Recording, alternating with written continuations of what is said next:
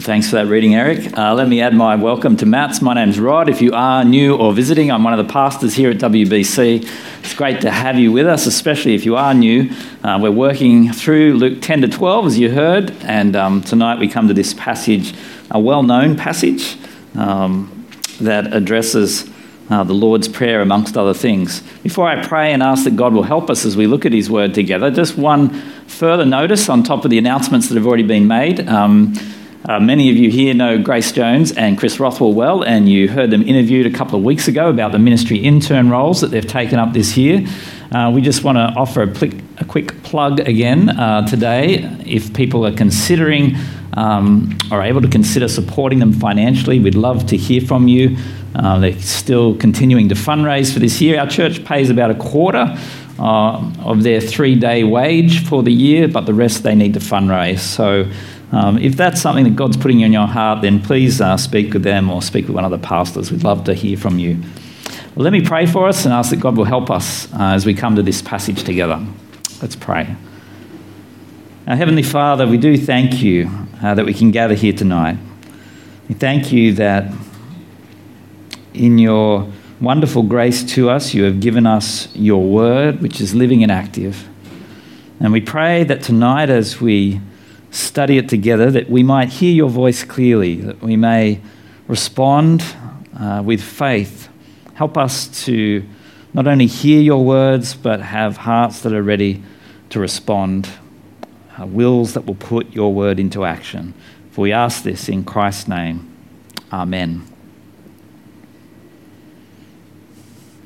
Well, in an article a few years ago, which was entitled "The Disease of Being Too Busy," the writer relayed a conversation that he had had with a parent. This was a family living in the United States, and about 10 years ago, they'd moved to the area of North Carolina. And they'd founded a really friendly neighbourhood with lots of young families which matched them, and so looking forward to settling in. And they went and spoke to one of the friendly neighbours next door pretty early on in the first few days and said, "Look, we'd love our daughter to be able to catch up with your daughters.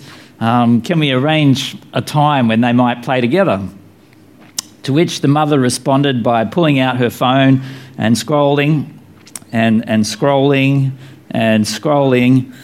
And then eventually she turned to them and said, "Well, my daughter has a 45-minute window in 2.5 weeks. Would that suit you? She's just really busy at the moment. She's got voice lesson, piano lessons, and gymnastics. There's just not a lot of space." And the writer's response to that, as he reflected on it, was, how is it that we've come to this point in our world that we live like this? Why do we make our children live like this? What happened to a world where we may slowly sit down and chat with those we love the most, unaffected by time limits, where we might unfold conversations where there are lots of pregnant pauses, where there are lots of silences that we don't need to rush and feel, where we can really hear somebody's heart and respond to them? How did we create a world in which we have more and more to do with less and less time for reflection, less time for community, less time to just be? But I want to ask you, is there an even greater problem that our busyness produces? What does it do in terms of our spiritual walk, our relationship with God, if we've come to trust in Jesus as our Lord and Saviour? What challenges does that present? You know, with our frantic lifestyles, our independence, our self-sufficiency, our distraction. The big question I want us to consider from the passage we're going to consider tonight is this: how can we express our dependence on God? In the midst of all this noise and distraction, are we able to hear God's voice, respond to Him, to truly depend on Him as we should? How can we express our dependence on God? Three answers to that question tonight. The first is this: by stopping and listening to Jesus. By stopping and listening to Jesus. Notice again what is recorded, Luke 10, verses 38 to 42. As Jesus and his disciples were on their way, he came to a village where a woman named Martha opened her home to him. She had a sister called Mary who sat at the Lord's feet listening to what he said. But Martha was distracted by all the preparations that had to be made. She came to him and asked, "Lord, don't you care that my sister has left me to do the work by myself? Tell her to help me." "Martha, Martha," the Lord answered, "you are worried and upset about many things, but few things are needed, or indeed only one. Mary has chosen what is better, and it will not be taken away from her." Notice that this episode starts with a vague reference to the journey. We've noted already in this series that this is part of the travel narrative that runs from chapter 10 through to chapter 19. They're on their way to Jerusalem, and it's going to be a fairly circuitous route. But at this point, they're actually very close, because we know from elsewhere in John chapter 11 that Martha and Mary's home is in the village of Bethany. It's just 2 miles away from the capital city. But more importantly, the focus in this little story is on Christ's reception at the house, isn't it? Did you notice how quickly the disciples fade from view? They're there, they're traveling with Jesus, but it's like they disappear in this encounter because it's all about the different reactions of Mary and Martha to the presence of Jesus in their house. Now, hospitality was a big issue in ancient Israel. It's a big issue today throughout the Middle East still. And so it's unsurprising then that in verse 40, Martha is very busy getting things ready so that they might welcome Jesus, prepare a meal. There's nothing surprising about the effort that is being gone to here on her behalf. But what is surprising is that Mary is not engaged in that with her. Rather, she's sitting at Christ's feet and listening to his teaching, which is not only surprising, but it's a great frustration to Martha. And I think it's easy to feel sorry for Martha in this scenario. I think we can look at this and think, well, yeah, you know, Martha's right. Her sister, she's either selfish or she's lazy. Like, why isn't she assisting her? She's just sitting down, relaxing, and she's leaving Martha to do all the work. And no doubt Martha thought she was on very strong grounds as she went to Jesus and complained and asked him to intervene in the situation.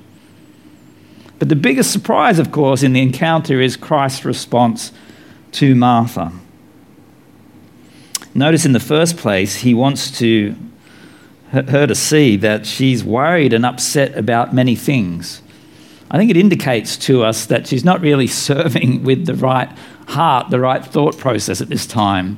And her complaint is very self-oriented. It's all about her feelings and her not getting the help that she wants from her sister. And so she's complaining fairly bitterly. It's very self-oriented language. But Jesus also makes it clear to her that her priorities are wrong, that she's actually wrong. Now, please note, Jesus is not saying that hospitality is bad and that disciples who serve are no good and that sitting around always is to be preferred. Jesus is not saying that at all. But what the underlying point of this section is that Jesus was the awaited Christ. He is the one through whom God's coming kingdom will be ushered in. He is present with them, the awaited Messiah. And so the focus, the priority should be to listen to him, to be able to stop and focus on what he has to share as he comes into their house. And Mary's wanting to drink in Christ's teaching. And Jesus says, look, her choice is not going to be taken away from her. She's chosen the right thing. And there's such a contrast between this story and what we saw last week, isn't there, in the parable of the Good Samaritan? Because remember, that came out of the expert on the law coming up to Jesus, and he has no intention to sit and listen to Jesus. He's just coming to test him. He's just coming to poke fun, to try and trip him up with a question. But notice the attitude of Mary here. Here is a genuine disciple of Jesus. Notice her humility.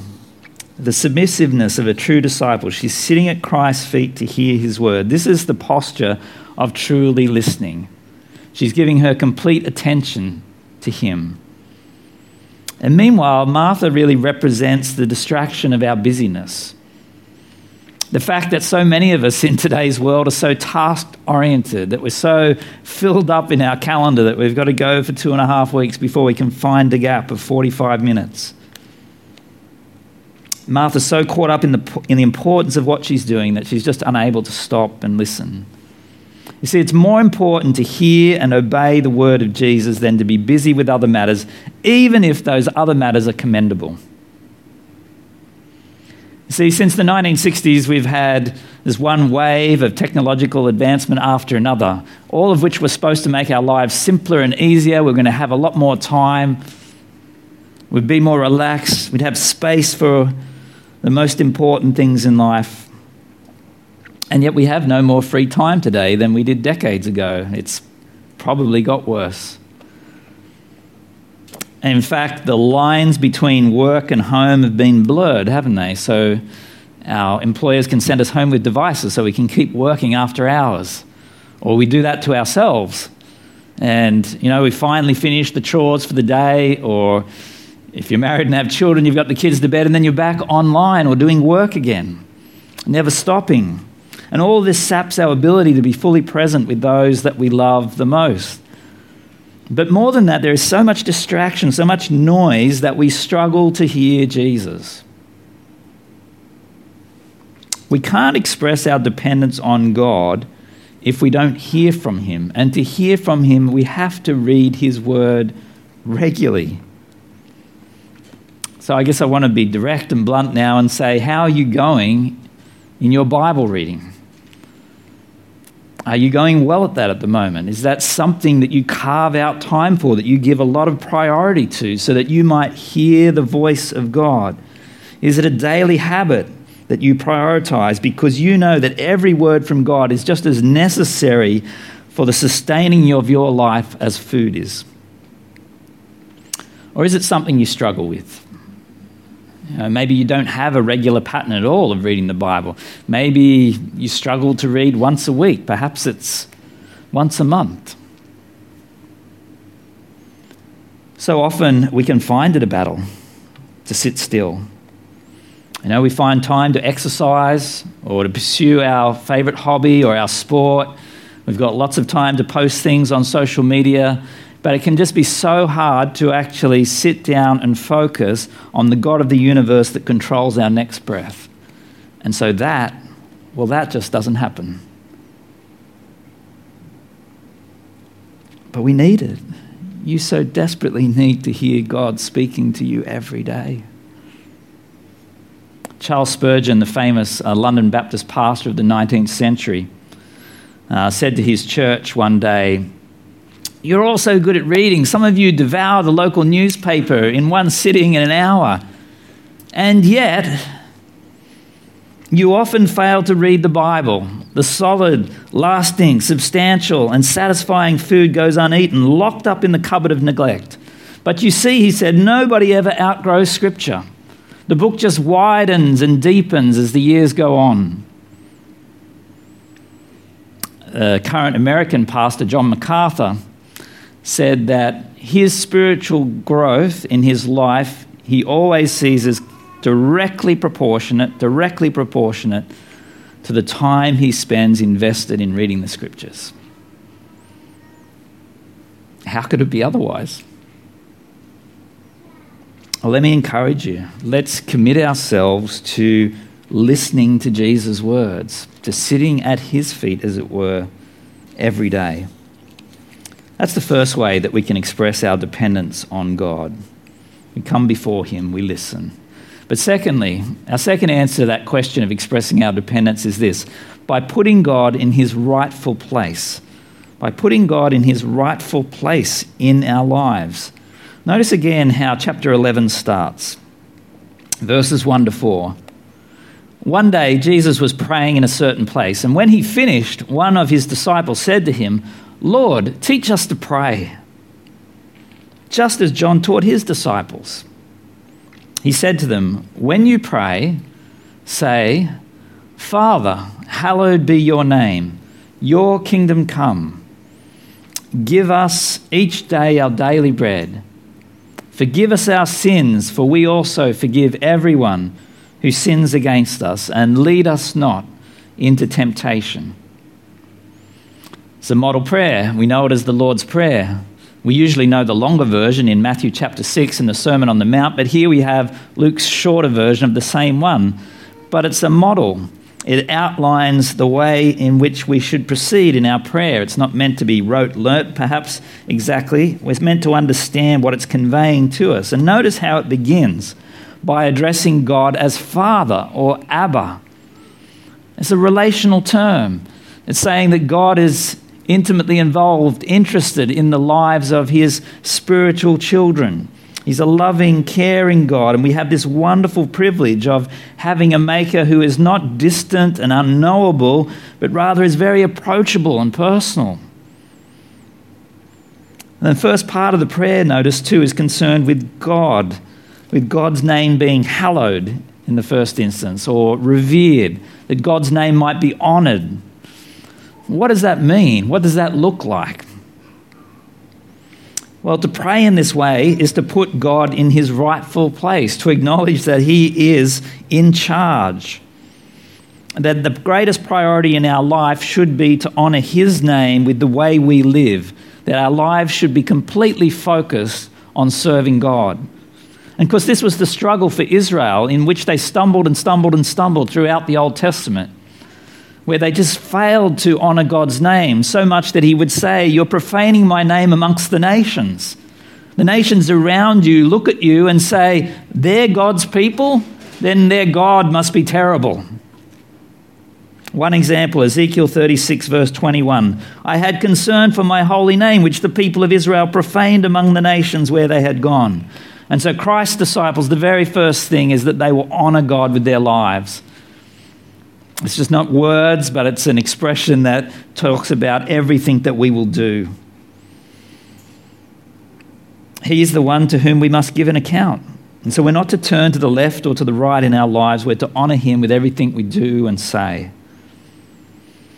And it's amazing, isn't it? At times in this world, we give very reverent respect to prominent leaders, whether it's politicians or community leaders or famous sporting people or celebrities. Sometimes the respect is unwarranted, sometimes it is warranted.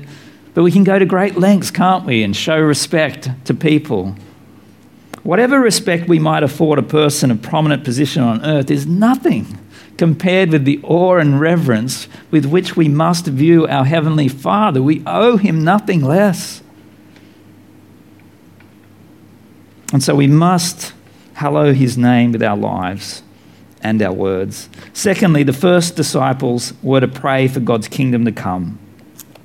Throughout the first few chapters of Luke's gospel, it's a constant theme over and over. And Jesus keeps saying to the people as he goes and preaches in village after village, "The kingdom is near, the kingdom is near." And we saw just 2 weeks ago, as we kicked off this series for term one, the start of chapter 10, Jesus sends out the 72 disciples. And what is the message that he's got for them that they might be announcing so that it's ringing in the ears of all those villages that he'll then follow around? The kingdom is near. Well, when is this kingdom going to arrive, we might ask? How do we pray his kingdom come? What does that mean? Well, God's kingdom would be established when Jesus died and then rose again, when his king was installed, when his Christ had been acknowledged as the one who ruled over his kingdom. And see, that's still a future point in the story in Luke chapter 11. God's kingdom would be established when his king was installed. But it wasn't your typical coronation. The world always looks for pomp and pageantry and a big golden throne to stick the king on. But this king was crowned with thorns, and his enthronement was to hang on a cross and bleed and die, because that is the moment at which he declares himself to be the sacrificial substitute, the promised Messiah who would come, who would lay down his life for the salvation of God's people. His kingdom has come at that point.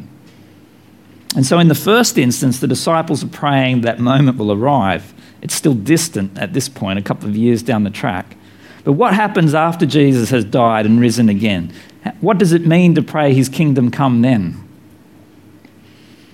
Well, it means that we want to see more and more people bow the knee and submit to this king that has been installed, that Jesus might be acknowledged as Lord and Saviour by more and more people, because we see his rule in the submission of his people to his word. And so as Jesus conquered sin and its wages of death and defeated the devil on the cross, he then rules, having ascended back to heaven at the right hand of the Father, and his rule is seen in his people as they serve him on earth. But of course, the kingdom of God and its coming is also a future event. The full power and glory of God's kingdom won't be consummated until Jesus returns, when the King comes in all his glory and is seen in all his true power. And sin is done away with once and for all. Its marring effects on our world are removed. And then we see Christ as he truly is in all his power. And so to pray this prayer is to be aware of where history is headed. It puts our current lives of suffering and struggle in this world into the right context. It's in the context of eternity, because there is one who will come, who will judge, who will rule. And so you notice how the first part of this prayer is vertical. It's all about God, not ourselves. And then there's a shift. There's a shift in verses 3 and 4. And although the shift is on to the needs of the disciples, which we'll consider in a moment, notice that the orientation is always still to God, even as we think about our needs. So have a look at verse 3. What we're acknowledging in verse 3 is our complete dependence on our Heavenly Father for every physical need. Yes, the focus is on our daily bread or our food, that we might be fed. That's indicative of the fact that God provides every single thing in our lives. We don't have one thing that doesn't come from his hand. The idea here is God looks after the big things right down to the smallest things. He provides every single meal for you. A genuine disciple acknowledges that. We're so self-sufficient in our age. We think we do it all. You know, I work hard, I earn money, and so I get the food I need, and I'm providing for myself. Rubbish. God's earth provides the food that then allows you to be sustained physically. And he can open his hand or close his hand at any moment. Verse 4. A genuine disciple also acknowledges their sinfulness, their need for forgiveness from God. And throughout Luke's gospel, throughout all the gospels, it's very clear over and over, there's no way that a flawed sinner like you or I can reach a holy God, be in a right relationship with him, unless there is a perfect substitute, unless there's someone that can stand in our place. And of course, that's the whole purpose of Jesus coming. His mission is to lay down his life so that we might be freed from the punishment that we deserve for our rejection, our rebellion against God. And so a genuine disciple is praying. As they begin in repentance and faith, they continue in repentance and faith. We need to continue to have short accounts with God. And even as we do so, we've got to grasp that the result of that must be that we're ready to forgive others always. There's never exceptions. I can't have the slate wiped clean in my life and then hold a grudge against another person, refuse to forgive them for some sin against me, imagined or otherwise. Impossible. And so as we seek God's forgiveness, his ongoing forgiveness through Christ, we forgive others. And finally, there is the request there about temptation. And I think this is a request that's misunderstood, because the English translations here don't really help us. As we read this, it sounds like, well, God can tempt us, so we've got to pray and ask him not to tempt us so that he won't lead us into temptation. No, that's not what it's saying. James 1 tells us elsewhere that God does not tempt anyone. Rather, the sentence here has the force of, cause us not to succumb to temptation. See, Jesus is encouraging us to see that we need God's help. We don't only need his physical provision, we need his spiritual protection. And so we've got to recognize our weaknesses. We have to see the ease with which we can give way to the temptations of this world. I'm sure you know the famous hymn, Come Thou Fount. We sing it here sometimes. I think one of the verses captures this idea really well. Prone to wander, Lord, I feel it. Prone to leave the one I love. Now, this is our struggle. And Jesus says, bring those before God. Ask for God's help in your temptation. This whole prayer here reflects a disciple's total reliance, total dependence on God's physical and spiritual provision, his care. whether it's the big picture of God's control over all of history, whether it's our spiritual protection, whether it's just the provision of each and every meal that we enjoy, God's help is absolutely necessary. We can't actually do this life in our own strength, but our society wants to tell us over and over that we've got this. And the Lord's Prayer tells you, you haven't, and you need God desperately. You can't save yourself. You can't sustain yourself. You need somebody to help you.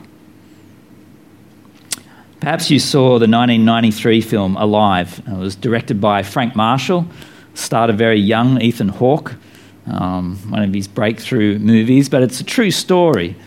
A story about a plane crash.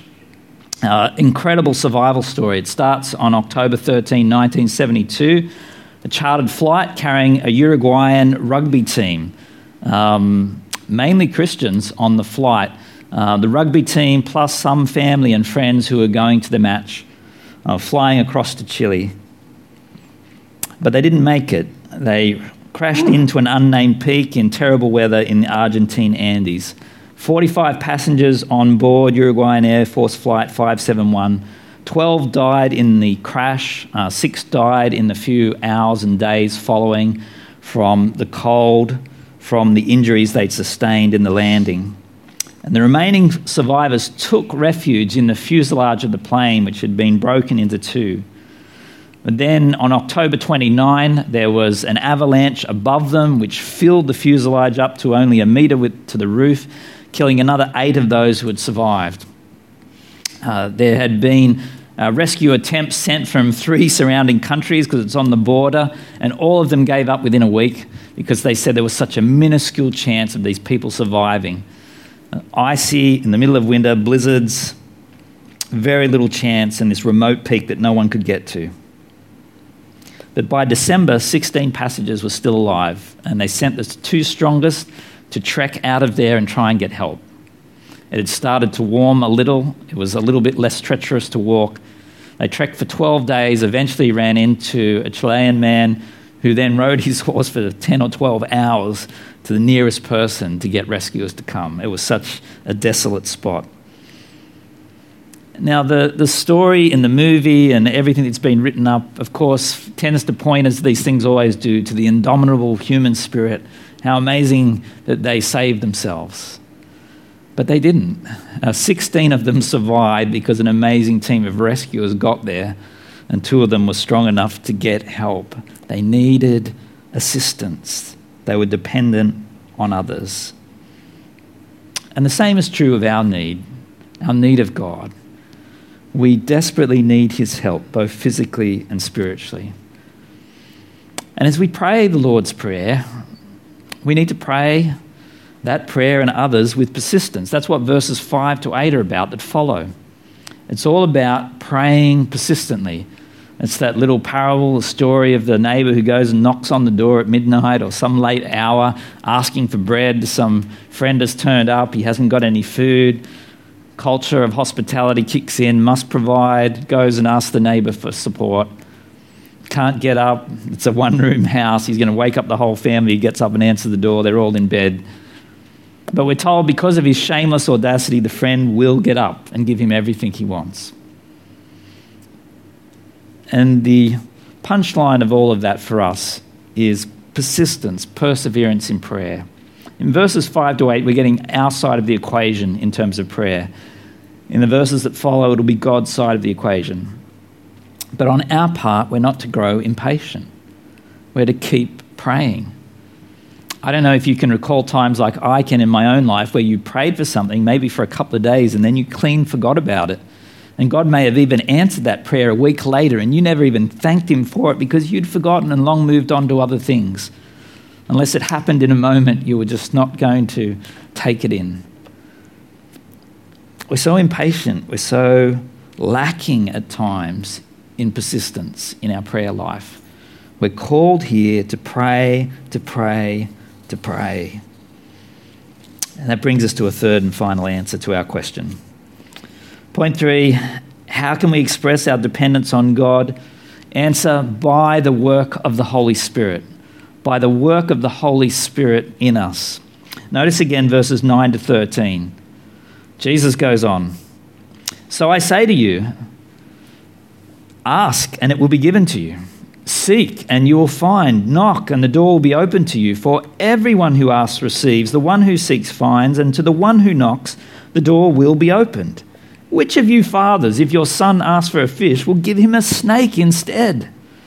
Or if he asks for an egg, will give him a scorpion? If you then, though you are evil, know how to give good gifts to your children, how much more will your Father in heaven give the Holy Spirit to those who ask him? Well, the sayings about asking, seeking and knocking, the fish and the snake, the egg and the scorpion, all of these point to God's character and his responsiveness to our prayers. And what we see here is that God is trustworthy. If you ask him for a fish, he's not going to give you a snake, is the inference. More than that, he is only too willing to answer. It's not like you have to twist his arm. And in fact, he is generous in his response, often giving us more than we need or deserve. Only too willing to help and respond. But did you notice that the punchline in verse 13 is about God granting the Holy Spirit? It seems a bit out of place, doesn't it, as we first read it, or at least a sudden gear shift here. We think, well, the focus has been on prayer, and then suddenly the end of the prayer is all about the gift of the Holy Spirit. Well, I think as we reflect on this section, we can see that this whole section on prayer is really dependent on this last point. Because perhaps it struck you as we were walking through the Lord's Prayer that no one could actually genuinely pray that prayer and believe it in their own strength, without God's help. Who could truly hallow God's name, to revere him in all they say and do, without God's assistance in doing that? I mean, who could pray his kingdom come, to be totally focused on God's rule and his kingdom, without his enabling? Who can receive forgiveness from God and extend it to others if they've not been empowered by the Holy Spirit in their life, let alone fight temptation? You see, surely the people of Israel failed so miserably to honor God and were sent into exile for years and years because they could not do it in their own strength. They could not honor God. They did not revere his name. They maligned his name among the nations. Why would it be any different for those who followed unless something had changed? Let's come back to Ezekiel 36, which I mentioned earlier. God highlighted 600 years before Jesus came what they needed, the missing ingredient. Have a look, verse 26 and 27. I will give you a new heart and put a new spirit in you.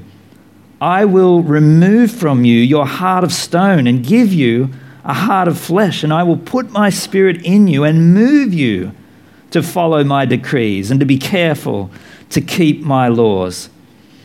You see, the missing ingredient for a person to truly obey God, to revere his name with their whole life, is the gift of the Holy Spirit. This promise of Ezekiel 36 was still to be fulfilled in Luke 11. The kingdom had not been ushered in. Pentecost had not taken place as it would at Acts 2 just yet. And so you need to understand the unfolding of God's salvation plan as we read the Lord's Prayer and think about this section on prayer. Without understanding the big picture, it's hard to see how a person could respond rightly. Have you ever been in a situation where you could only see part of the picture, where the rest had not been revealed to you, that had somehow been hidden? My family and I went down to Canberra in July last year for a holiday in the middle of the year with our kids. And while we were down in Canberra, I was keen for us to go to the War Memorial. We'd been to Canberra a few times, but we'd never gone to the War Memorial, at least our kids had not. And so we were keen to take them there. I figured it would be a hit with our boys at least. There's lots of machines, tanks and planes. It's got to be a winner. And so we went to the War Memorial. But as we were planning it one of the mornings after we'd done a few other things and going down there, I was talking to Christine about how much time we'd need to allow and how it would be a few hours. And she seemed very unconvinced, thinking, oh, look, you're only going to need 30 minutes or so. And thinking 30 minutes. And we got down there and started to look around, and we realized then why she had that assumption. She had only gone once as a primary school kid, the usual excursion down on the bus with everyone else. They had taken them to the wall of all the fallen soldiers. They'd walked through that main area outside, seeing some of the guns sitting out on the lawn. But they'd never actually stepped inside the door to see any of the exhibitions. She didn't realize there was any more to see. Didn't realize that there was more on offer that could be appreciated. The school had never gone that next step. See, Christians can similarly miss the importance of the gift of the Holy Spirit as they think about their struggling prayer life, which is such a key way to express our dependence upon God. See, from Acts 2, every single believer will receive the Holy Spirit the moment they trust in Jesus. But up until that point, of course, it was only the occasional prophet or priest or king that had that privilege, that would receive God's help as they sought to lead his people. But what a difference the giving of the Spirit means as we consider God's help, as we seek to respond to him and express our dependence upon him, which is absolute. The greatest gift that the Father has given is the Spirit, and without him, we're not capable of genuinely praying the Lord's Prayer. You see, in Matthew's version of the Lord's Prayer, in Matthew chapter 6, at the end of that prayer, it talks about God will give good things. His summary and his wrap-up is that God will give good things. He has this very broad category of divine favor. But notice as we get to the end of Luke's version of it, he focused far more narrowly on spiritual enabling, the gift of the Spirit, because it's so needed. As we read the rest of the New Testament, if you're somebody that does struggle to pray and pray consistently, and you think this is so hard, how can I really grow in my dependence upon God? Well, the key again is the work of the Spirit in your life. It's no surprise as we work through the New Testament that again and again the Spirit's role in prayer is spoken of. One example, Romans 8, 26 and 27. The Spirit helps us in our weakness. We do not know what we ought to pray for, but the Spirit himself intercedes for us through wordless groans. And he who searches our hearts knows the mind of the Spirit, because the Spirit intercedes for God's people in accordance with the will of God. And so we have the Holy Spirit to help us, not only to enable us to pray, but to enable us to read his word and understand it and actually to live it, to put into practice in our lives. We so need God's help. And I think in this world of busyness and distraction, as we started tonight thinking, how are we to pause and focus, express our absolute need of God's help moment by moment? Well, we need to be hearing from him. We must read his word. We need to be speaking to him in prayer. But both of those things are going to be just such hard work without God's help. But that is the wonderful gift of the Holy Spirit. That's what enables us to do these things, to draw closer to God, to grow in our relationship with him because of his indwelling Spirit, enabling and helping us. I want to put it to you tonight. If you're going to negotiate this fallen world with all its suffering and struggles, with the problems that are going to face you tomorrow morning at work or at uni or wherever, then you need God's help. If you think you're going to do it in your power, then please stop right there. Ask for his help. Devote yourself to growing in your prayer life, in reading God's word, knowing that he has given you the resource to help you, the gift of his Spirit. We have everything we need. God delights to give what we need to his disciples. So won't you pray? Won't you read? Won't you trust the work of God's Spirit in you? Let me pray for us now. Our Heavenly Father, we thank you that you are a good and gracious God, so faithful and generous to us. We thank you for the gift of your Spirit, without whom we could not function properly as your people. We could not pray as we should. We could not hear your voice and respond as you call us to. Lord, help us to see our great need, our desperate need of your assistance every moment, and the resources that you've placed in us and in our hands. Help us to take hold of them, we ask. In Christ's name, amen.